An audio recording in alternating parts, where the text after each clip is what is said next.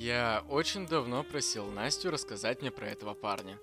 Потому что, ну это же интересно. Первый блогер-обзорщик на Руси. Да еще и почти за 200 лет до создания YouTube. Это ж просто фантастика. Без монетизации, без рекламной интеграции. Хрен пойми вообще, как продвигать такой новый продукт массам. И это ведь всегда очень сложно быть первым. А, кстати, да, меня зовут Крис, и это, если что, даже не мой подкаст. Я тут, как и вы, слушаю перед сном истории великих акул пера. А Настя, как всегда, рассказывает их, не используя букву «Р». А? А? Как вам такое? А еще она, иногда увлекшись, э, может употреблять нецензурную лексику. Поэтому, если вы пирожочек с тонкой душевной организацией, не переносящий мат на слух, то вам, наверное, не сюда – а остальных же я приглашаю погрузиться в историю Виссариона Белинского. Блин, интересно, а какого во дворе звали? Вися? Висарь? Вискарь? Короче, забить.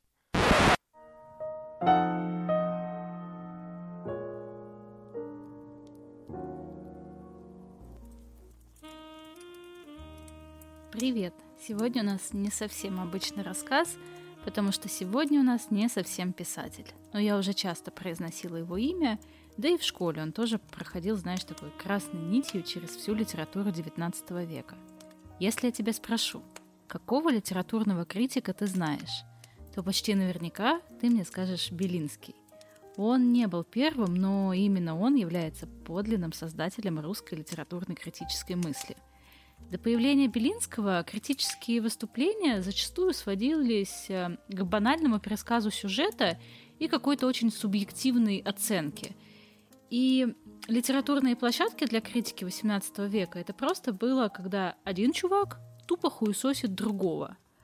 А Белинский же выступил универсальным и оригинальным критиком, поднявшим русскую критику на небывалую до этого высоту – он соединил теоретическую проработку произведения и ее художественное изложение в виде статьи или заметки.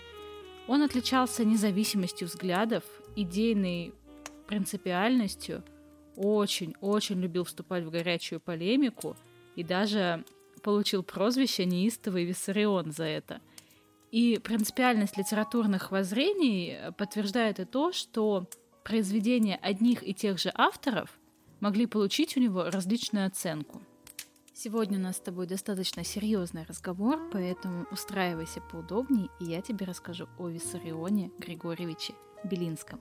Родился он 30 мая 1811 года, и, как у очень многих русских писателей того времени, он происходил из духовного сословия. Дед Белинского был священником в селе Белыне, отсюда так неожиданно, собственно, и фамилия Белынский – но, правда, Виссарион потом ее немножечко смягчил, и вот у нас получился Белинский. Дед Белинского, отец Никифор, был э, замечательный человек. Вообще не был похож на священника того времени, тем более сельского.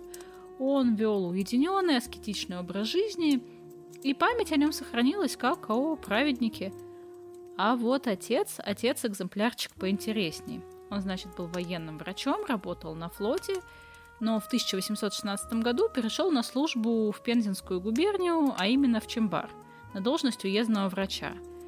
И детство у Белинского было, ну, скажем, прям не сахар, потому что батя его был такой умный, образованный, начитанный, но это вот та история, знаешь, когда горе от ума. Он плохо уживался абсолютно со всеми, с женой, со всей семьей, а, с людьми. И на фоне всего этого любил прибухнуть. Мать Белинского тоже не носила звания «Матерь года» и не отличалась уживчивостью или мягкостью. И она вообще никак не могла повлиять на ребенка, в отличие от отца, потому что а, Белинскому нравилось, что он умный, что он критически относится к жизни – к людям. То есть он достаточно восхищался его знаниями и начитанностью, несмотря на его сложный характер. Но рос он все равно замкнутым, одиноким, и он очень рано научился размышлять над окружающей его жизнью. Первоначальное образование он получил в уездном училище, собственно, в Чембаре, где достаточно выделялся из среды товарищей своим развитием и начитанностью. И Белинский чувствовал себя тяжело с детства. Нищета, злоба, взаимные укоры там в семье между матерью и отцом и общее недовольство ему приходилось терпеть побои пьяного бати, и это, конечно же, возмущало его и отталкивало от семьи. В 1820 году десятилетнего Виссариона, который уже отлично читал и писал, отдали в уездное училище. И уже тогда в нем зародился интерес к русской литературе, он взахлеб читал публикации во всех доступных журналах, собирал и записывал в тетрадочку стихи Державина, Карамзина. В 1825 году он стал учеником местной гимназии. Русский язык и литература были главной любовью мальчика, и он просто буквально впадал в забвение, когда зачитывался книгой. Но образование там было куском говна, все-таки уездное училище тебе такое себе. И он перестал посещать уроки, так как они не приносили желаемых э, результатов, и он не получал никакого удовольствия от них. И в 1825 году Белинский такой, поеду-ка я в Москву, где поступает на словесный факультет МГУ. И у его семьи, естественно, нету бабок на все это, но его это не останавливает, и он живет в проголодь, ничего не жрет до тех пор, пока не начинает получать стипендию. Ну, собственно, получается, что он учился на бюджете. И постепенно вокруг э, Белинского начинает собираться небольшой кружочек – в его комнате в университетском общежитии начинают встречаться всякие ребята типа Александра Герцена, Николая Станкевича э, и ну, разные любители литературы и философии.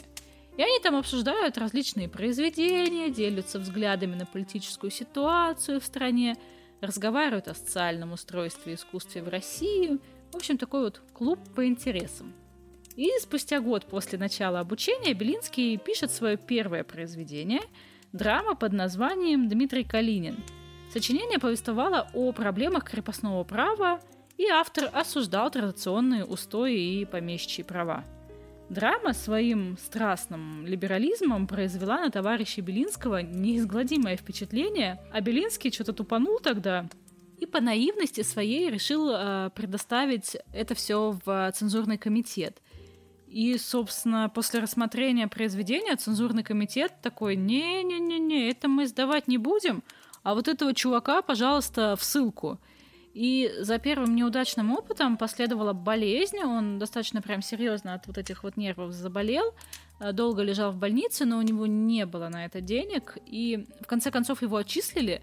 В 1832 году педагоги решили, что юноша имеет слишком слабое здоровье и скромные способности к обучению. Вот такая вот немножечко лживая хуета.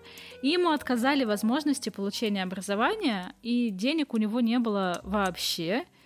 И он был сильно расстроен своим изгнанием из университета и очень долго не решался сообщить об этом родителям.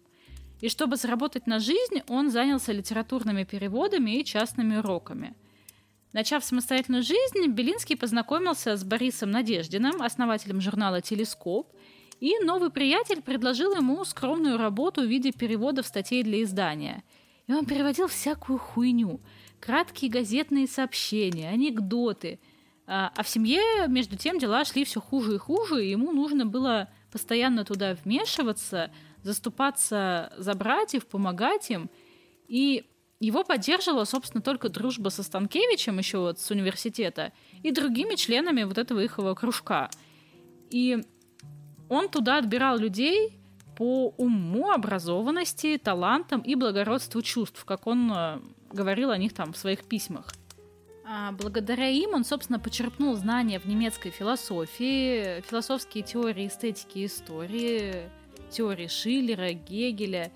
И Несмотря на то, что они отличались крайней отвлеченностью, Белинский и его друзья просто уверовали в них, но тут Белинский немного переобувается, и весь его юношеский либерализм вдруг неожиданно куда-то улетучивается.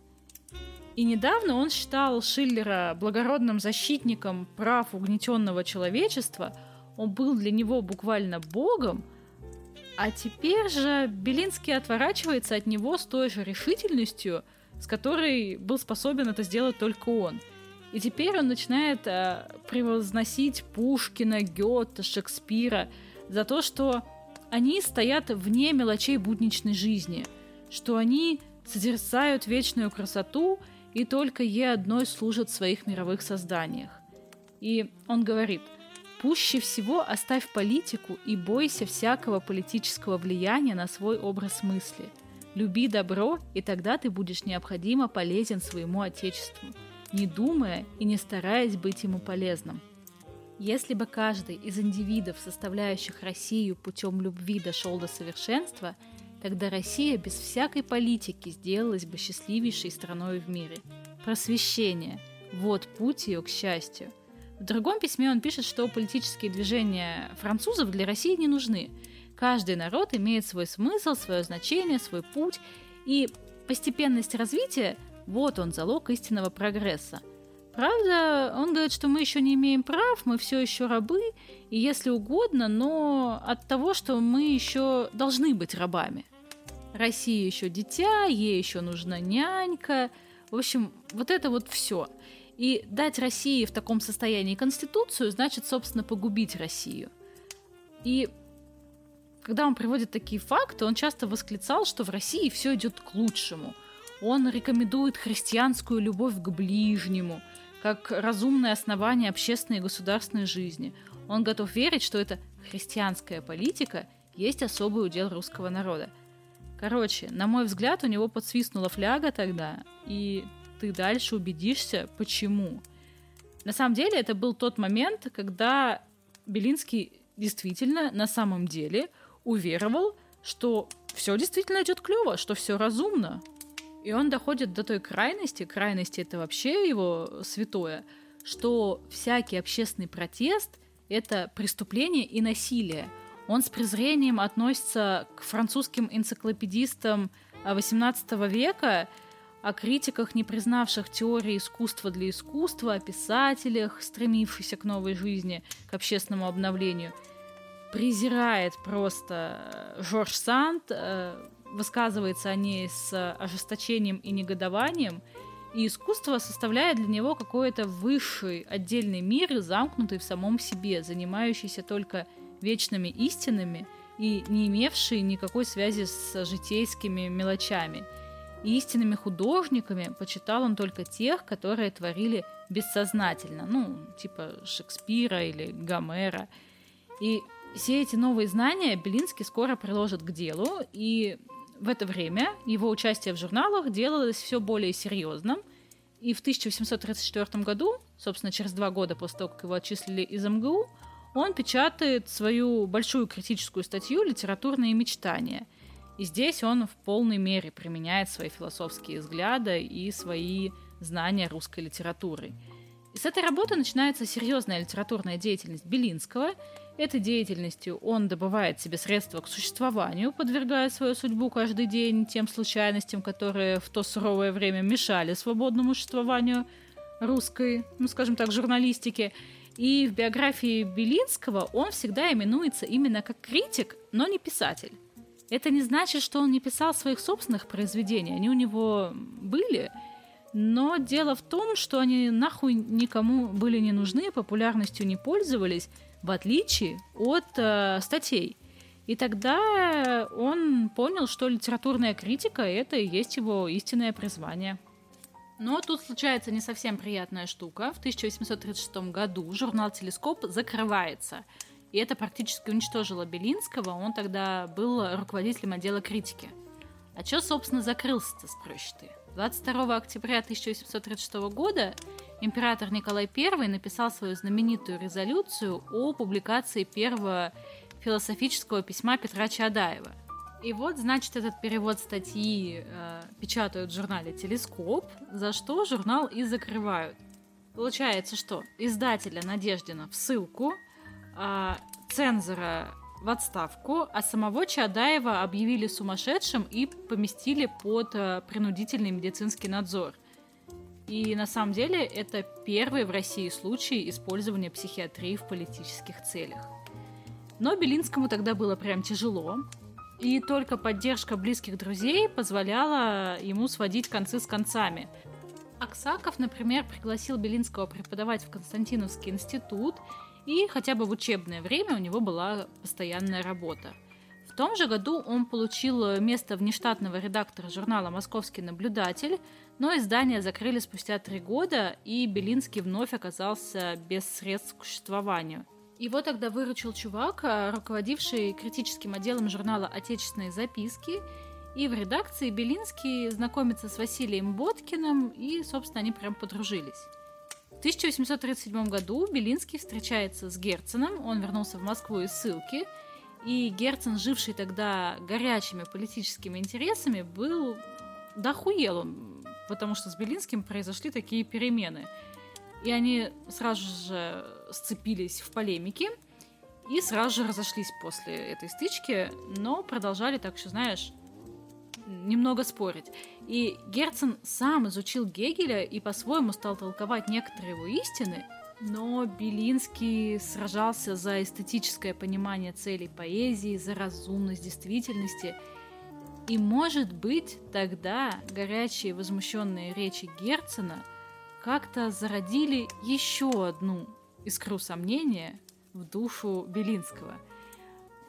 Очень часто он начинал сомневаться по жизни. И кстати, Александр Герцен э, говорил, что при личном общении э, Виссарион вел себя очень неуверенно и говорил весьма нескладно, но все это менялось, когда ему нужно было отстоять свою точку зрения. Затем Белинский уезжает из Москвы, переезжает в Санкт-Петербург, чтобы вести критический отдел в отечественных записках.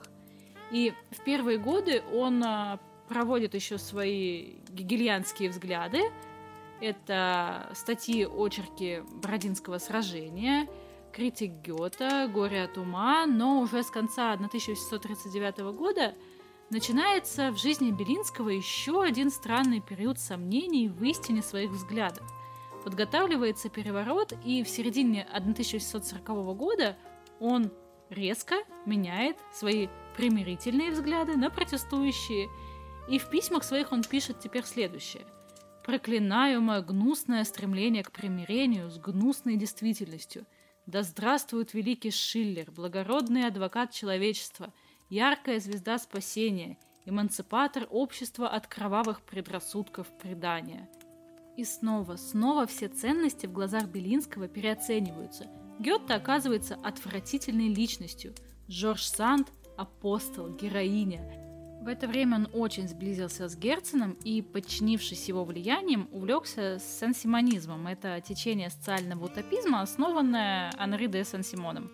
И догматизация учения привела к тому, что достаточно быстро чуваки, которые сансимонисты, создали религиозную секту.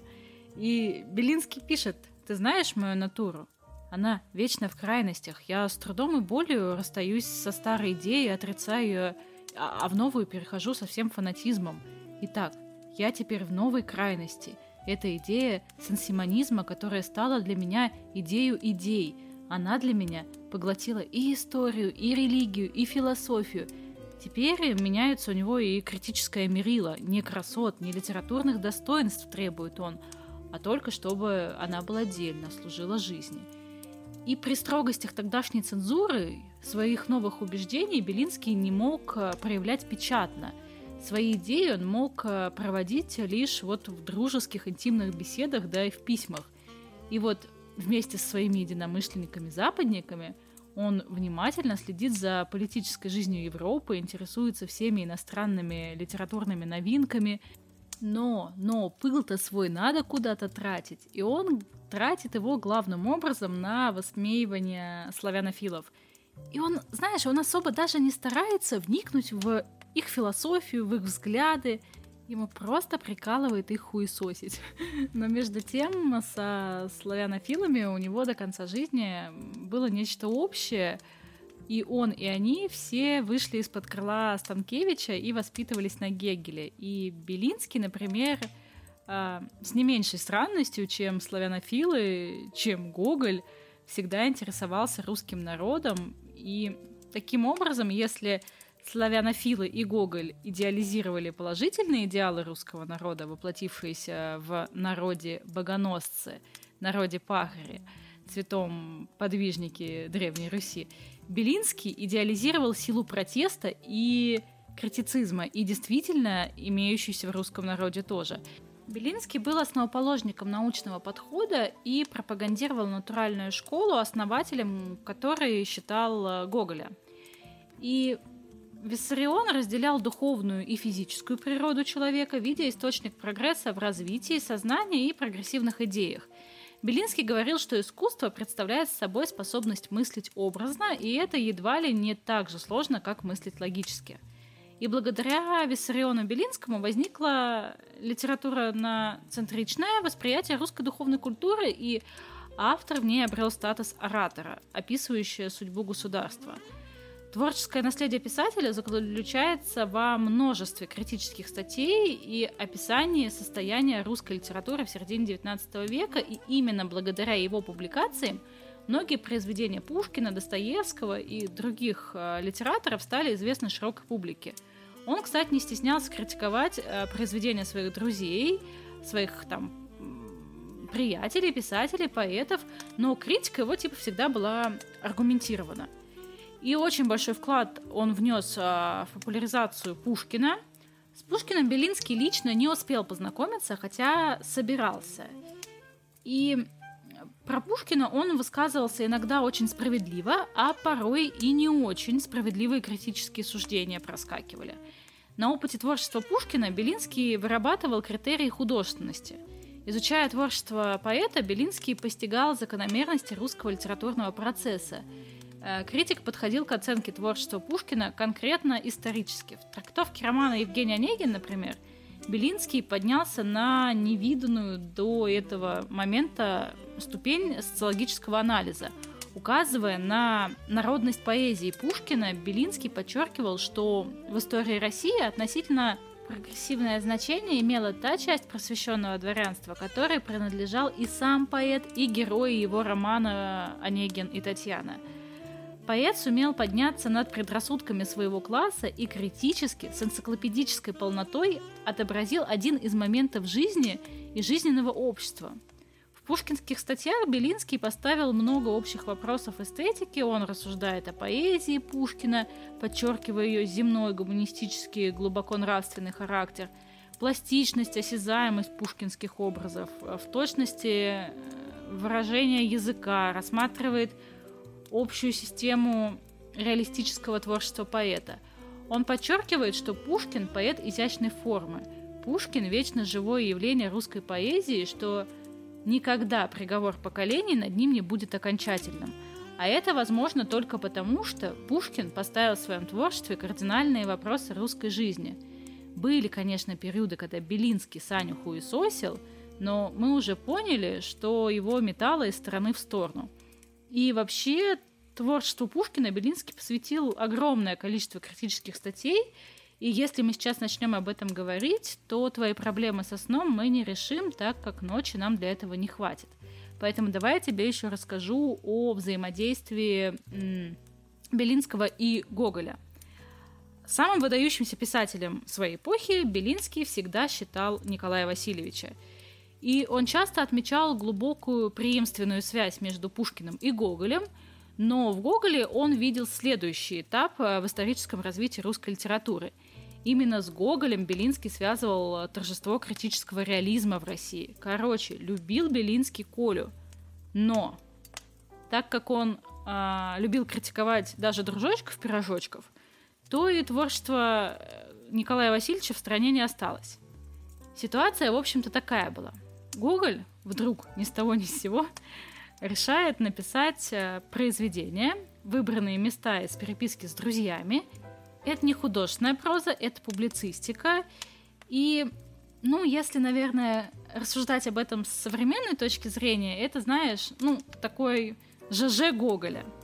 Выбранные места из переписки с друзьями — это письма, часть адресованные известным людям, а часть вообще никому даже не адресованные. И письма эти мешаются с эссе и литературоведческими статьями — вот как звучат некоторые заголовки из этой книги. О лиризме наших поэтов, несколько слов о нашей церкви и духовенстве, Страхи и ужасы России. Чей удел на земле выше? Начинается книга с авторского завещания и завершается эссе «Светлое воскресенье». Короче, Гоголь там восхваляет самодержавие и православие и страстно оправдывает крепостное право. У книги были сторонники, и Гоголь искренне надеялся, что читатели восторженно примут его книгу. Но гораздо больше, разумеется, было противником, и самым ярким из них, собственно, оказался Белинский – 7 февраля 1847 года в журнале «Современник» вышла его рецензия на выбранные места, где он ее просто уничтожил. И заканчивается его рецензия словами «Горе человеку, которого сама природа создала художником. Горе ему, если недовольный своей дорогой, он ринется в чуждый ему путь. На этом новом пути ожидает его неименуемое падение, после которого не всегда бывает возможно возвращение на прежнюю дорогу. И чтоб ты понимал, это еще сглаженный цензурой вариант. Друзьям-то своим, вот, например, журналисту Василию Боткину, он вообще писал так. Статья о гнусной книге Гоголя могла бы выйти замечательно хорошей, если бы я в ней мог, зажмурив глаза, отдаться негодованию и бешенству. И затем, летом того же года, началась переписка между Белинским и Гоголем. И вот тут вот он действительно прям полностью отдался негодованию – и письма эти получились еще более разрывными, чем само произведение Гоголя. Началось все с письма Гоголя к Белинскому от 20 июня 1847 года, в котором тот, э, реагируя на разгромную статью в «Современнике», пытается хоть как-то объясниться и оправдаться.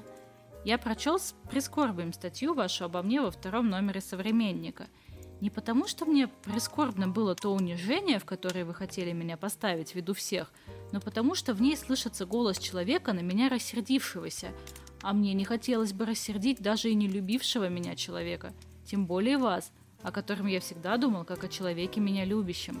Я вовсе не имел в виду огорчить вас ни в коем месте моей книги, как это вышло, что на меня рассердились все до единого в России. Этого я покуда еще не могу сам понять. Восточные, западные нейтральные все огорчились. Я очень недаром молил всех прочесть мою книгу несколько раз, предугадывая вперед все эти недоразумения. Поверьте, что нелегко судить о такой книге, где замешалась собственная душевная история человека, не похожего на других и при том еще человека скрытного, долго жившего в себе самом и страдавшего неумением выразиться. Нелегко было также решиться и на подвиг выставить себя на всеобщий позор – уже один такой подвиг должен был заставить мыслящего человека задуматься и, не торопясь подачи собственного голоса о ней, прочесть ее в разные часы своего душевного расположения, более спокойного и более настроенного к своей собственной исповеди, потому что в такие только минуты душа способна понимать душу, а в книге моей дело души. Вы бы не сделали тогда тех оплошных выводов, которыми наполнена ваша статья. В ответ на это Белинский написал Гоголю ответ, и это, собственно, и есть то самое знаменитое письмо, о котором до сих пор рассказывают в школе, и реакция на это письмо властей была незамедлительная. За хранение и распространение копий этого письма немедленно отправляли на каторгу. Среди пострадавших, собственно, был Федор Михайлович Достоевский, я тебе рассказывала, в 1749 году он был арестован за недонесение о распространении письма Белинского и приговорен к смертной казни. Так что же вообще такого было в этом письме, из-за которого сотни людей были просто отправлены на каторгу, а само существование письма держалось чуть ли не в строжайшем секрете почти 60 лет. А вот что Белинский там писал. Он буквально оскорблял Гоголя проповедник кнута, апостол невежества, поборник мракобесия. Это еще не самые резкие выражения. Белинский писал, что Гоголь в лучшем случае душевно больной, а в худшем – карьерист, надеющийся выслужиться с помощью своей книги и получить место учителя наследника престола. И основная мысль письма была как, как такой гениальный художник, написавший «Ревизора» и «Мертвые души», опустился до дифирамбов в адрес православной церкви, который представляет из себя одно сплошное мракобесие. Как? Как вы могли предать свой талант? Единственное, чем вы можете загладить свое преступление, это немедленно отречься от своей книги. Кстати, с религией у Белинского тоже была какая тема. Тоже переобулся, он сначала был очень верующим, а потом резко стал атеистом. Вот еще несколько тезисов из письма о русском народе. По-вашему, русский народ самый религиозный в мире? Ложь. Основа религиозности есть пиетизм, благоговение, страх Божий. А русский человек произносит имя Божье, почесывая себе задницу. Он говорит об образе, годится молиться, не годится горшки покрывать. Приглядитесь пристальней, и вы увидите, что это по натуре своей глубоко атеистический народ. В нем еще много суеверия, но нет и следа религиозности. О церкви.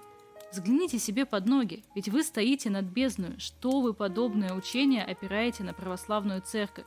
Это я еще понимаю. Она всегда была опорой кнута и угодицей деспотизма. Ну Христа-то зачем вы примешали тут? Что вы нашли общего между ним и какой-нибудь, а тем более православной церковью? Об устройстве государственной власти.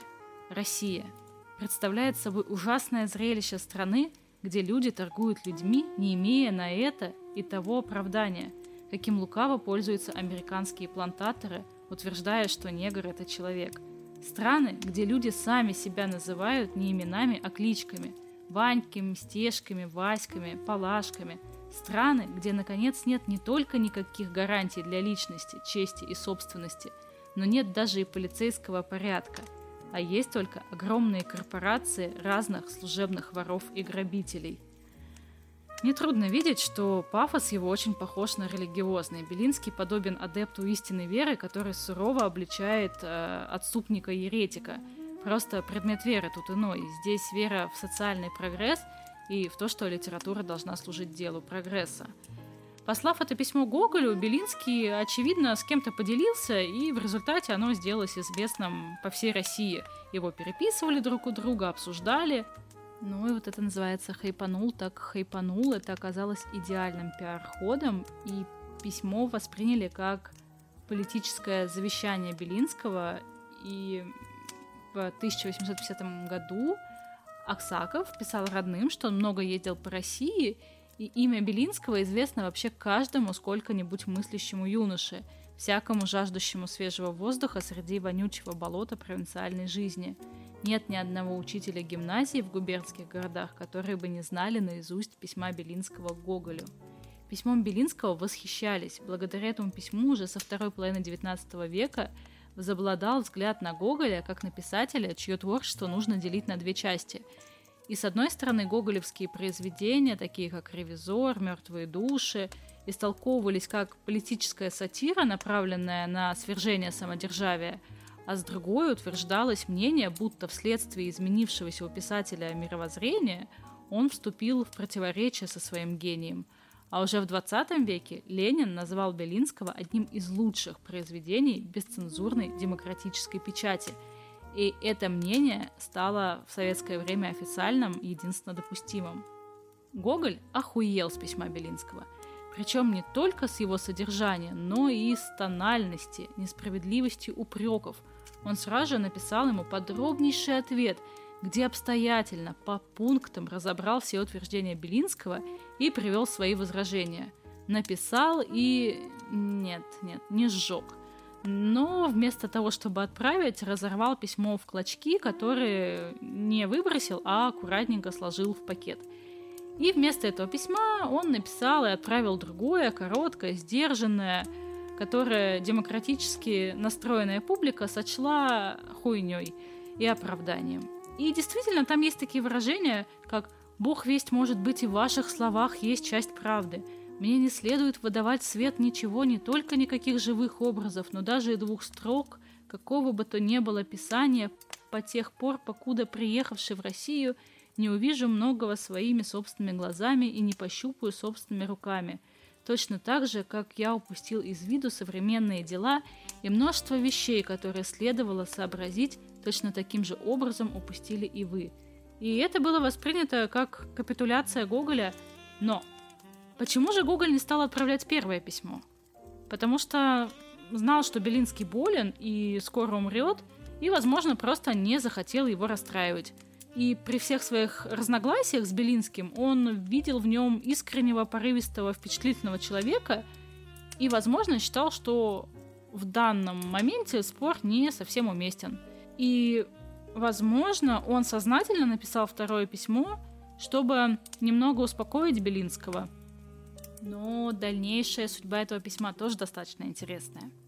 Первый биограф Гоголя Кулиш писал в 1954 году, когда был опечатан шкаф Гоголя в Москве, в нем собраны лоскутки изорванной рукописи. Эти лоскутки вложены были в пакет и написаны рукой клочки чего-то изорванного.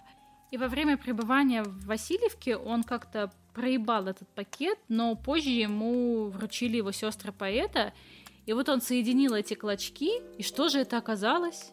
Это оказался ответ Белинскому на его оскорбительное письмо. Целые фразы этого ответа вошли в авторскую исповедь, но много в нем есть такого, что не вошло туда. И это многое чудесно. И фрагменты этого письма были впервые опубликованы в 1856 году в записках о жизни Гоголя. Из клочков нужно было сложить целиком письмо. И задача эта оказалась непростой, это сложнее, чем собрать пазл, ведь не факт, что все клочки сохранились, поэтому при сборке возможны всякие ошибки. Сейчас наиболее правильный и полный вариант прочтения письма Гоголя опубликован в 17-томном полном собрании сочинений и письм Гоголя. И оригинал же письма Гоголя, те самые клочки, хранится в Российской государственной библиотеке – но как они туда попали, достоверно установить пока не удалось. Между прочим, эти клочки являются единственным доказателем, что письмо Белинского не подделка, потому что оригинала нет, остались лишь вот эти вот множественные переписки. И все эти копии хоть чем-то, да, отличаются друг от друга. Переписчики где-то ошибались, где-то добавляли что-то от себя, и поэтому сказать, каков же был исходный текст, а, практически невозможно чем суть письма Гоголя к Белинскому? А, начинает Гоголь с того, что призывает Белинского одуматься и оставаться именно литературным критиком, а не политическим публицистом. Зачем вам было переменять раз выбранную мирную дорогу? Что могло быть прекраснее, как показывать читателям красоты в творениях наших писателей, возвышать их душу и силы до понимания всего прекрасного – наслаждаться трепетом пробужденного в них сочувствия и таким образом прекрасно действовать на их души. Дорога эта привела бы вас к примирению с жизнью. Дорога эта заставила бы вас благословлять свое в природе. Что до политических событий, само собой, умирилось бы общество, если бы примирение было в духе тех, которые имеют влияние на общество. А теперь уста ваши дышат желчью и ненавистью. Как же с вашим односторонним пылким, как порох умом, уже вспыхивающим прежде, чем еще успели узнать, что истина, как вам не потеряться, вы сгорите, как свечка, и других сожжете. Затем он отвечает Белинскому на личное обвинение, причем отвечает э, не брызжа слюной, не ругаясь. Вам следовало поудержаться клеймить меня теми обидными подозрениями, какими я бы не имел духа запятнать последнего мерзавца. Это вам нужно бы вспомнить, вы извиняете себя гневным расположением духа, но как же в гневном расположении духа вы решаетесь говорить о таких важных предметах и не видите, что вас ослепляет гневный ум и отнимает спокойствие? А вот дальше уже вообще начинается просто разъеб по фактам. А самым главным, что разделяет Блинского и Гоголя об отношении к вере, к православной церкви, о жизненных приоритетах. Вы отделяете церковь и ее пастырей от христианства, ту самую церковь, тех самых пастырей, которые мученической своей смертью запечатлели истину всякого слова Христова, которые тысячами гибли под ножами и мечами убийц, молясь о них, и, наконец, утомили самих палачей, так что победители упали к ногам побежденных, и весь мир исповедал Христа. И этих самых пастырей, этих мучеников, епископов, вынесших на плечах святыню церкви, вы хотите отделить от Христа – называя их несправедливыми истолкователями Христа, кто же, по-вашему, ближе и лучше может истолковать теперь Христа? Неужели нынешние коммунисты и социалисты, обвиняющие, что Христос повелел отнимать имущество и грабить тех, которые нажили себе состояние? Есть в письме фразы, которые могли бы показаться Белинскому обидному, если бы он их прочитал. К примеру, нельзя, получая легкое журнальное образование, судить о таких предметах – Нужно для этого изучать историю церкви. Нужно прочитать с размышлением всю историю человечества. В источниках, а не в нынешних легких брошюрках написанных. Бог весть кем. Эти поверхностные энциклопедические сведения разбрасывают ум, а не сосредотачивают его. Нет, Виссарион Григорьевич, Нельзя судить о русском народе тому, кто прожил век в Петербурге, занять их легкими журнальными статейками. Какими данными вы можете удостоверить, что знаете общество? Где ваши средства к тому? Показали ли вы где в своих сочинениях, что вы глубокий ведатель души человека? И говоря о политическом устройстве России, Гоголь вовсе его не идеализирует, но вновь повторяет сказанное в выбранных местах. Никакого толку от политических реформ не будет, если люди не опомнятся, не вернутся к христианской жизни – если же правительство – огромная шайка воров, или вы думаете, этого не знает никто из русских, рассмотрим пристально, от чего это. Как же не образоваться посреди такой разладицы ворам и всевозможным плутням и несправедливостям, когда всякий видит, что везде завелись препятствия, всякий думает только о себе и о том, как бы себе запасти потеплее квартирку – так Гоголь отвечает на все моменты письма Белинского, показывая легковесность, несостоятельность и мировосприятие, отсутствие достаточных знаний и жизненного опыта, чтобы судить о религии и политике в обществе. Я думаю, мы не будем рассуждать, кто был прав, кто виноват, но с точки зрения либеральной русской интеллигенции XIX века прав, естественно, Белинский. И даже будь неотправленное письмо Гоголя тогда обнародовано, вряд ли бы оно убедило бы тех, кто воспринял идеи социального прогресса как высшую истину. И несмотря на всю популярность Белинского, он всю жизнь был практически нищим, ему с трудом хватало денег на существование, он очень много и тяжело работал, постоянно болел и был очень одиноким. Возможно, у него просто не было тупо времени на то, чтобы кутить с проститутками, поэтому он был женат на одной женщине, и возлюбленной Белинского стала Мария Васильевна Орлова. Они познакомились в период жизни Белинского в Москве и в 1842 году встретились вновь после разлуки. Орлова восхищалась творческими изысканиями критика и видела в нем новатора – влюбленные вели переписку, и в 1843 году Белинский приехал к Марии Васильевне погостить на лето. И их нежная и трепетная связь упрочнилась, и он сделал ей предложение. Свадьба состоялась 12 ноября 1843 года в церкви строительного училища. Никакого торжества не было, они тупо попили чаечек. И семейная жизнь повлекла за собой массу непредвиденных расходов, естественно, Белинскому из-за этого пришлось больше работать, и чем только ему опять не приходилось заниматься, он писал и о гадальных книжках, о календарях, о игральных картах. И он постоянно жаловался, но приходилось работать, и все же среди хлопот, спешки и все чаще дававшего о себе знать нездоровья – Теперь он был счастлив, и его дни наполняли душевное спокойствие и уют. Но семейная жизнь все равно складывалась очень тяжело, болезнь, бедность прочно вошли в дом Белинских, и долгое время Виссарион даже не подозревал, что у него чехотка, постоянно отшучивался, типа, что со мной сделается, я здоров. В июне 1945 года у Белинских родилась дочь Ольга, и он недолгие часы отдыха с увлечением отдавал своей дочери – Многие друзья сохранили в памяти трогательные сцены, когда он играл на полу с дочерью и катал ее на спине. 24 ноября 1846 года у них родился сын и назвали его Владимиром. Крестным отцом был Тургенев, и общение с детьми доставляло Белинскому огромное удовольствие.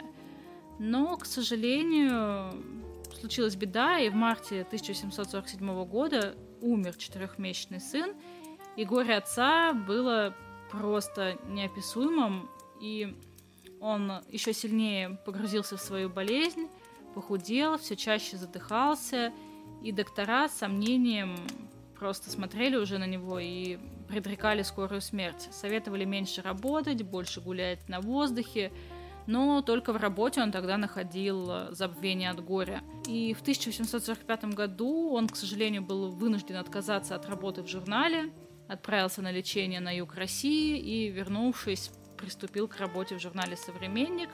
Затем он поехал э, лечиться за границу, но лечение не помогло, и в 1848 году, не дожив трех дней до 37-летия, он умер.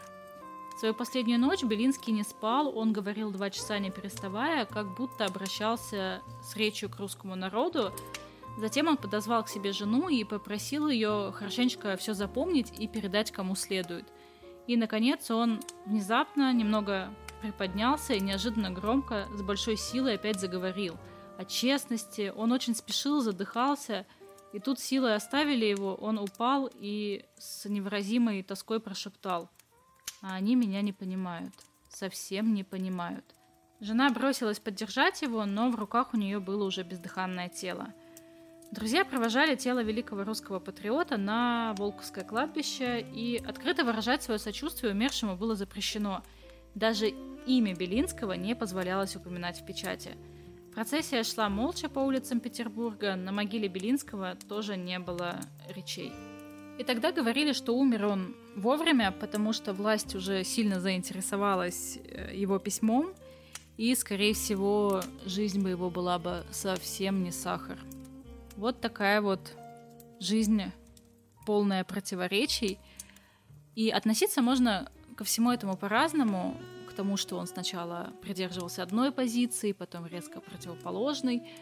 Но мне нравится в нем то, что он действительно всегда очень искренне и с самозабвением отдавался тому, чему он верит. И да, это не всегда было действительностью. Да, это не всегда соответствовало тому, что есть, но он искал, он находил истину и рассказывал о ней другим. Я надеюсь, что сегодняшний выпуск не показался тебе очень сложным, что ты уже засыпаешь и спокойной ночи. Я от фактов при прослушивании словил вот те же самые вайбы, что и при прочтении первой части Достоевских «Бесов». Кошка, уйди, пожалуйста. Там вот тоже очень красочно описывается ситуация, как в 19 веке... Ты уйдешь сегодня, нет? Ну, ну, я тут подкаст пишу. Ну, ну, иди сюда. Так, блин, короче, там о чем я говорил, там тоже очень красочно описывается ситуация, вот как в 19 веке очень оперативно работали частные блоги и вот лента Фейсбука до самого Фейсбука. Типа, там на какой-то частной гулянке случился замес, один чувак тут же все записал, а второй, не имея под рукой телефона с камерой, накатал быстренько шарш набросок происходящего, и вуаля, на следующий день скандал с цитатами и с изображением уже был распространен по городу посредством газеты. Ничего, блин, не меняется. И весь этот сыр-бор Белинского с Гоглем, это ведь один в один видео на ютюбе какого-нибудь блогера-разоблачителя по типу, знаете, вот, эм, если кто из вас в курсе, как Стас Ай как просто, видео разоблачения Альшера Моргенштерна о том, как артист работает на правительство. И начинается интернет-биф двух блогеров. Мы за этим зачем-то пристально наблюдаем, хотя нам должно быть вообще по барабану. А чуваки, пытаясь разрушить карьеры друг друга, набивают себе наши просмотры. Это все вот нам о чем говорит? Что это не интернет сделал нас такими. Запрос на публичный скандал у нас, как у людей, лежит давно, и нам нравится это смотреть. Особенно если этот конфликт без физического насилия, но если он подкреплен принципиальным и искренним столкновением идеологии. Как хороший versus battle или какие-нибудь громкие звездные дебаты политиков-популистов. Ну круто же! И вот вы только вдумайтесь, насколько сильна была сила простого человеческого репоста. Это сейчас мы репостим все в один клик. А тогда хочешь репостнуть или сохранить в избранное, хочешь потом поделиться с друзьями, будь бобр, посиди пару ночей попереписывай все ручками. А, а еще про посиди. Это ведь первый, самый первый громкий массовый случай в России, когда ты реально мог сесть за репост. И вот тут вопрос, конечно. Это вот в 19 веке люди в России опережали свое время настолько? Или это мы сейчас скатились во времена Российской империи? Спокойной ночи. Ага, спокойной ночи. Молодец какой, сказал, типа, все. Кошка вон пригрелась, и я вместе с ней. Короче, мы с Настей хотим поблагодарить всех котиков, которые доверились нам и подписались на дополнительные выпуски на Бусти. Вас там уже 25 котиков, кого-то мы уже лично поблагодарили в телеграм-канале, остальным же низкий поклон от нас вот тут. Вы вообще крутые. Расскажите хоть в комментариях, как вам там выпуски про Брейдбери, Хэма и Гоголя. Особенно про Гоголя. Расскажите, как вам выпуск про Гоголя.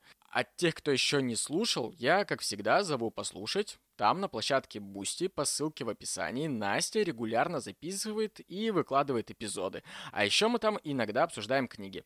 Стоит это все дело дешевле кофе в Starbucks, который тем более закрылся. Вы представляете? Представляете, кофе вы пьете 10 минут, а тут больше трех часов удовольствия. Ну и, конечно же, приходите знакомиться в Настин телеграм-канал. Там постоянно жаркие обсуждения героев выпуска, Настиных походов в продуктовый магазин, и вообще она старается делиться там почти всем, что ее волнует в моменте. И там есть отличная возможность нам с вами пообщаться лично. Мы за контакт, мы это любим. Ну, а если вы хотите поблагодарить Настю конкретно за этот, или конкретно за какой-то отдельный выпуск, или просто помочь Насте с покупкой помидор, то вы также можете оставить чаевые в абсолютно любом размере на сервисе чаевых, тоже по ссылке в описании. Не забывайте только их подписывать, пожалуйста. Мы хотим знать тех, кто нас кормит. Если не в лицо, то хотя бы по имени. И вот теперь точно услышимся.